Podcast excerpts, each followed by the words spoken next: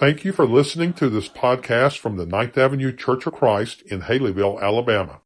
We hope that you will subscribe and will share our podcast with others. Now, we take you to the pulpit of the Ninth Avenue Church of Christ. Again, good morning and thank you for taking the time to be with us. I want you to get your Bibles out and turn to Ephesians chapter 3. This is where Jonathan just read from. Ephesians chapter 3. And I do hope you have your Bibles with you. I know a lot of times you use your, your phone and your tablets for different things like that. You might have your tablet or phone watching worship this morning, but get your Bibles in Ephesians chapter 3. I want us kind of to think as we begin this particular uh, lesson is, is think about the word incomplete sentence. Incomplete sentence. Well, what is an incomplete sentence? Well, it is a sentence that is what? Incomplete. That not all the structure or not all the parts of the sentence is there. And if you, you know, turn in a paper, no matter how good the content is, if you write in incomplete sentences, it's not going to be, you know, graded very well. Well, as we begin in chapter 3 and verse 1, Paul starts this particular set of passages, this particular set of verses, with an incomplete sentence. Look at what he says. He says, For this reason, I, Paul, the prisoner of Christ Jesus, for the sake of you Gentiles. And then he just kind of stops. In some of your Bibles, there's a, there's a, a, a dash there. Maybe there's a skip to uh, verse 2. But Paul is starting a thought, and then I like to think that maybe Paul has a little bit of ADD like I do, and like he's he's fixing to go this direction, but as he's writing these words, something clicks and he goes, "Oh, before I go over here, I need to back up and come back around on this side and talk about some things." And he in verse 14, he gets back to his thought that he starts in verse 1, but he he begins to talk about he begins to talk about, you know, the things that he has has done for God, the things that he has done for Christ and the purpose for which he has been called in this set of, of ADD verses, if you will. And he, he divides it up, and we're not going to read all of them in bulk again, but we will look at some particular verses. But he divides them up, and I guess you could say verses 2 through 6, he talks about a mystery. Verses 7 through 11, he talks about the sharing of that mystery. And then the climax of this passage is found in verse 12. So let's talk about the mystery in which he uh, brings up in these first few verses. Now, if you remember, back in chapter 1, in verse 9, we mentioned that he, he refers to this mystery and that we would get to it later. And, and we're back to it. He says in chapter 1 and verse 9 that God made known to us the mystery of his will. But he never told us what that mystery was. But here he's fixing to describe it to us. First, let's just read the first few verses together, starting in verse 2. Surely you have heard about the administration of God's grace that was given to me for you. That is the mystery made known to me by revelation, as I have already written briefly. In reading this, then, you will be able to understand my insight into the mystery of Christ, which was not made known to people in other generations as it is known, as it has now been revealed by the Spirit of God's holy apostles and prophets. The mystery is that through the gospel, the Gentiles are heirs together with Israel, members together of one body, and sharers together in the promise of Christ Jesus. So he begins and he says in verse 2 that this mystery is, is the administration of God's grace, a, a phrase that makes sense once you kind of get into verse 6. And then he goes on and says that it has been given to Paul by revelation, meaning it has come directly from God to Paul for him to share. And then in verse 3, it's kind of an interesting kind of idea, or the third thing in verse 5 is kind of an interesting idea that it was previously hidden. But now it has been revealed. It's like a good mystery novel or a good movie that the clues have been there all along. But now we're here to, to make everything known so that everybody can be on the same page. So, what exactly is the mystery? Go back and look at verse 6 again. The mystery is that through the gospel, the Gentiles are heirs together with Israel, members together of one body, and sharers together in the promise in Christ Jesus.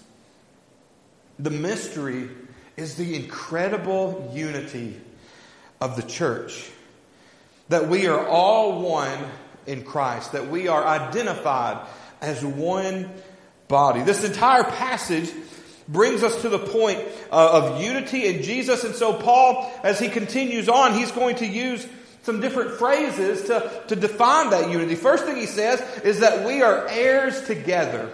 That we are heirs together. And, and I love that idea of being heirs together. Uh, when you are an heir to something or you inherit something, you don't do anything to deserve it.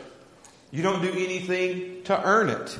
It is a gift to you. And Paul is saying here that together we receive the inheritance of God. And it's not this idea of God divvying up his riches and giving you a little bit and then giving someone else a little bit and then maybe the oldest one gets a lot. No, it's the idea that we receive the same thing together. I think of it maybe in terms of, of maybe some children inheriting their parents' house. You know, one child doesn't inherit the living room and one child inherit the bedroom and then the least favorite inherit the bathroom. You know, they all inherit the house together and they have to work together to figure out how this house benefits them all as one. So we are heirs together. The next thing he mentions is that we are members together. And this is interesting to me because as you study and dig really deep into this, you'll see that there's a really good chance here that Paul has invented a word. That the word he uses here is found nowhere else in the Bible, and it's found really nowhere else in other writings of this time.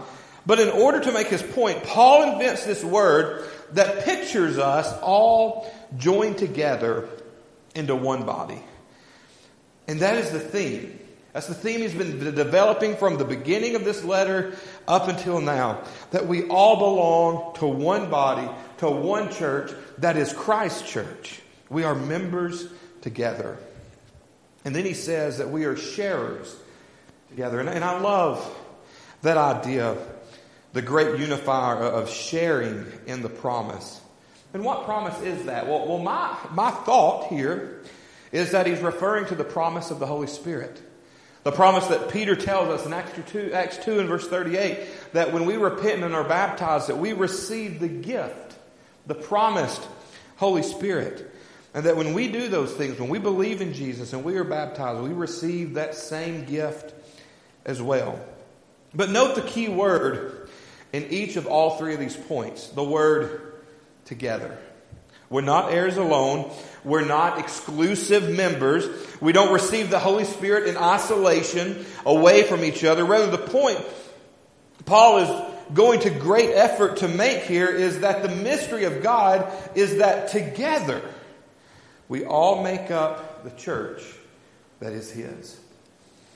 And I think that that should be a comforting thing during this time that we feel so disconnected that through our relationships, through our bond in Christ, we are united. Through His Spirit, we are united. And I hope you find comfort and peace in that this morning. Let's go on and look at the next section though. The idea of the, the mystery being shared. Let's pick back up in verse 7.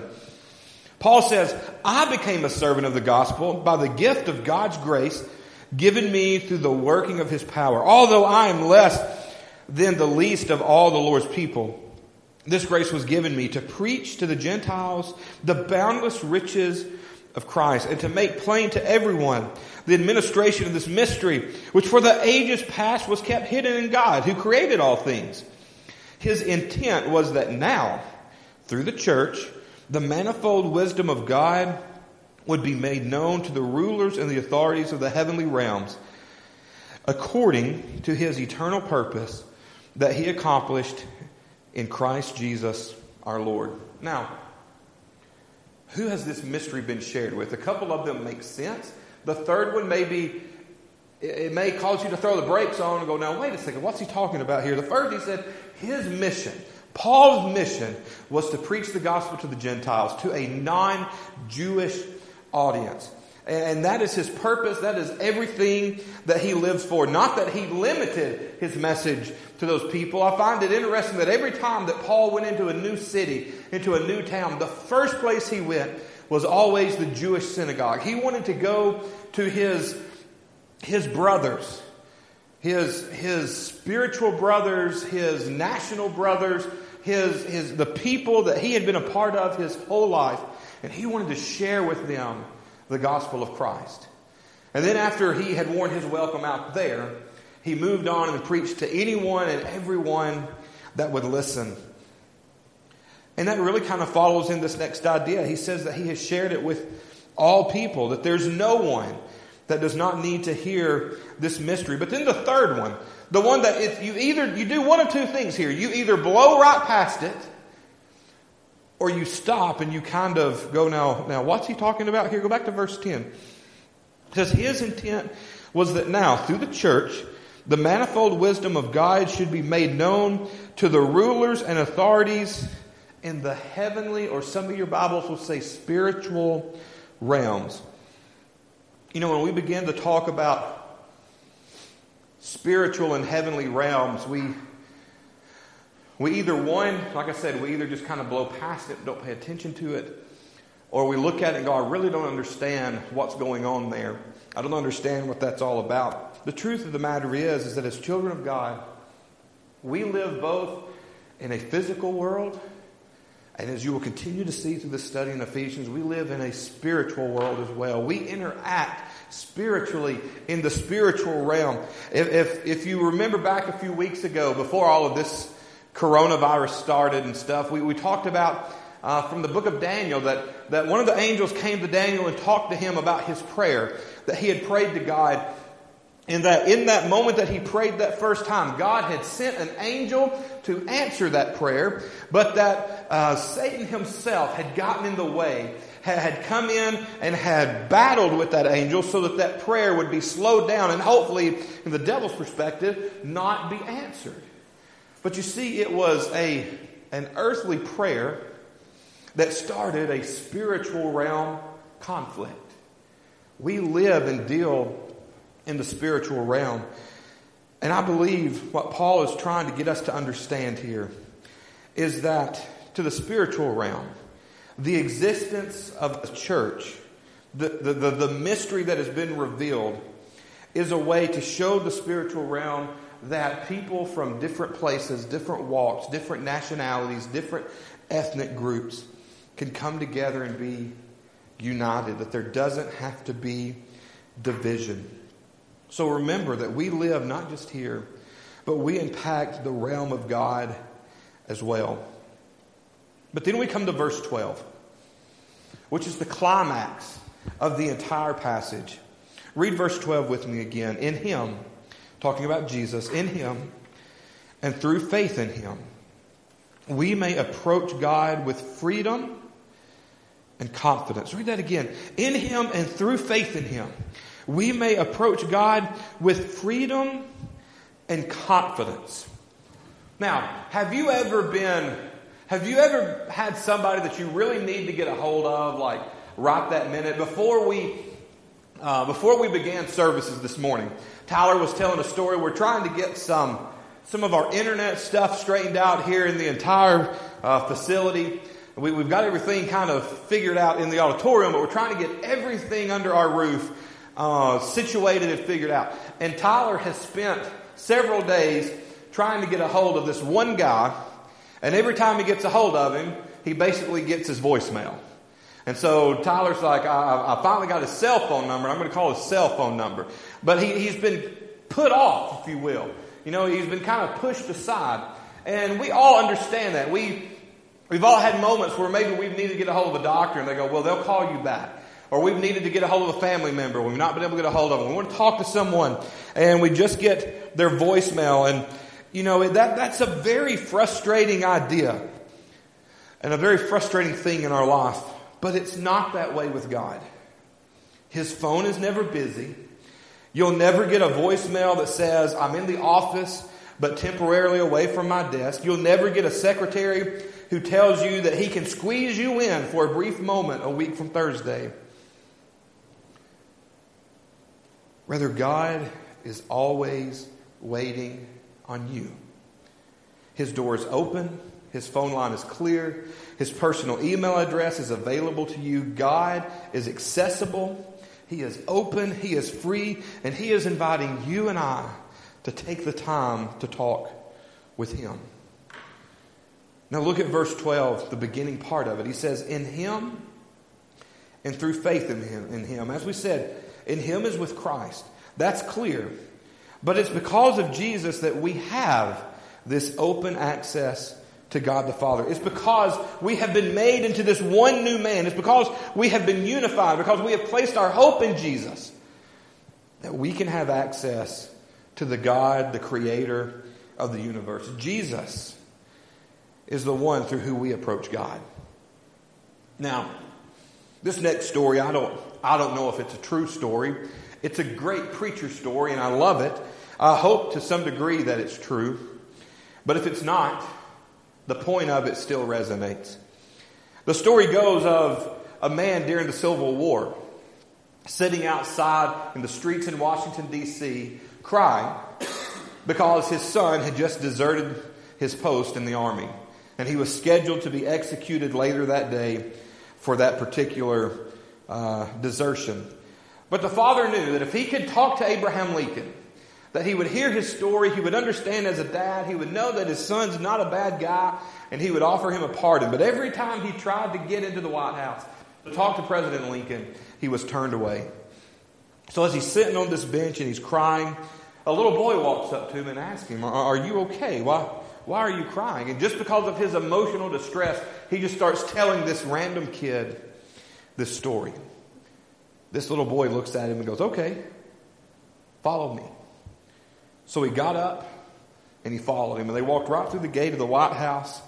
They walked right up to a room that was guarded by a number of soldiers, walked right in into a meeting where President Lincoln was sitting. The young man jumped up in his dad's lap and told him, said, Dad, there's a man I want you to meet. He needs your help. This man was brought to the president, and his son received the presidential pardon because the son of the president took interest in his story and in his life. You see, through Jesus, we have access to God. What an incredible truth. We who in our old nature of corruptedness, of rebelliousness, of sinfulness, who used to be objects of wrath before God, are suddenly and miraculously invited into the presence of the Creator. We have the privilege of being before the mighty God. And Paul goes on and he tells us that we should enter his presence with freedom and confidence. Another translation uses the word boldness. He says, Don't be afraid to walk into the presence of God. Many of us would find that as the most intimidating situation to walk into. But he says, No. Come to it with freedom and confidence. Our worship and praise each week, whether it be in this room, whether it be in your living room, whether it be in your car or at the grocery store or at your school or your job, wherever your moment of worship might be.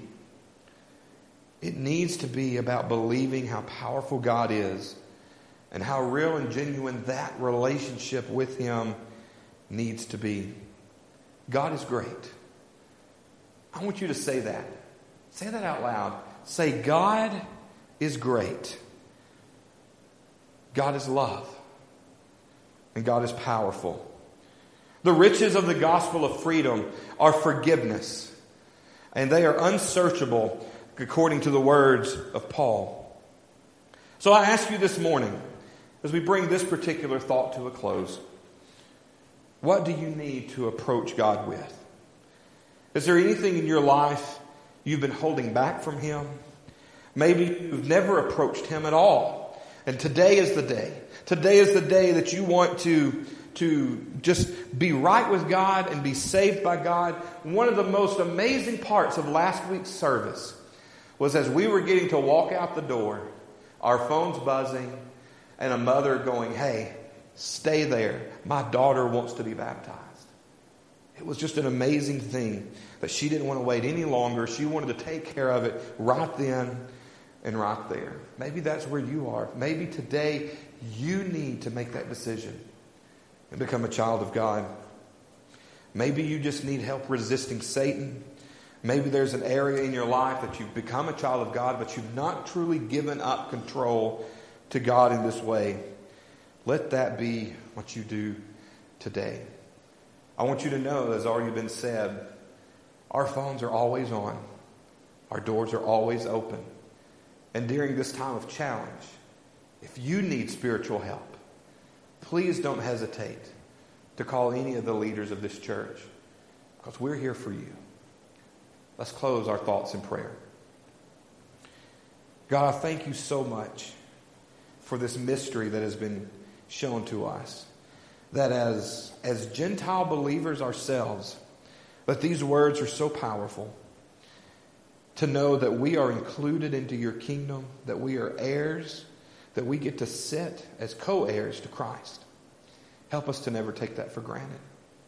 We thank you for this time of worship today. We pray that it has been encouraging and uplifting. We pray that it will anchor us as we go out to the week ahead. Thank you for Jesus. Thank you for his sacrifice. We thank you for, as Tyler has already pointed out, for a day that your Son is exalted in our country and around the world. And may we please, please take the opportunity to take advantage of that moment and share Christ even more boldly.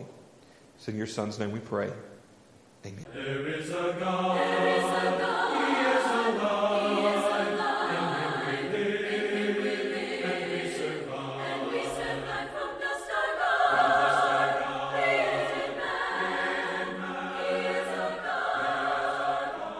If this program has been beneficial to you, please consider subscribing on Apple Podcast or your favorite podcast provider. Also, we'd love for you to leave us a five-star review, which will greatly assist us in getting the message of God's love and salvation to others. We'd love even more for you to join us in person. We are located at 2309 9th Avenue in Haleyville, Alabama. Our Sunday worship services are at 10:30 a.m. and 6 o'clock p.m., with Bible classes on Sunday mornings at 9:30 and Wednesday evenings at 6:30. You can also check us out on Facebook, Instagram, and Twitter. Be sure to listen again, and until then, remember, we are a Church of Christ caring for our community.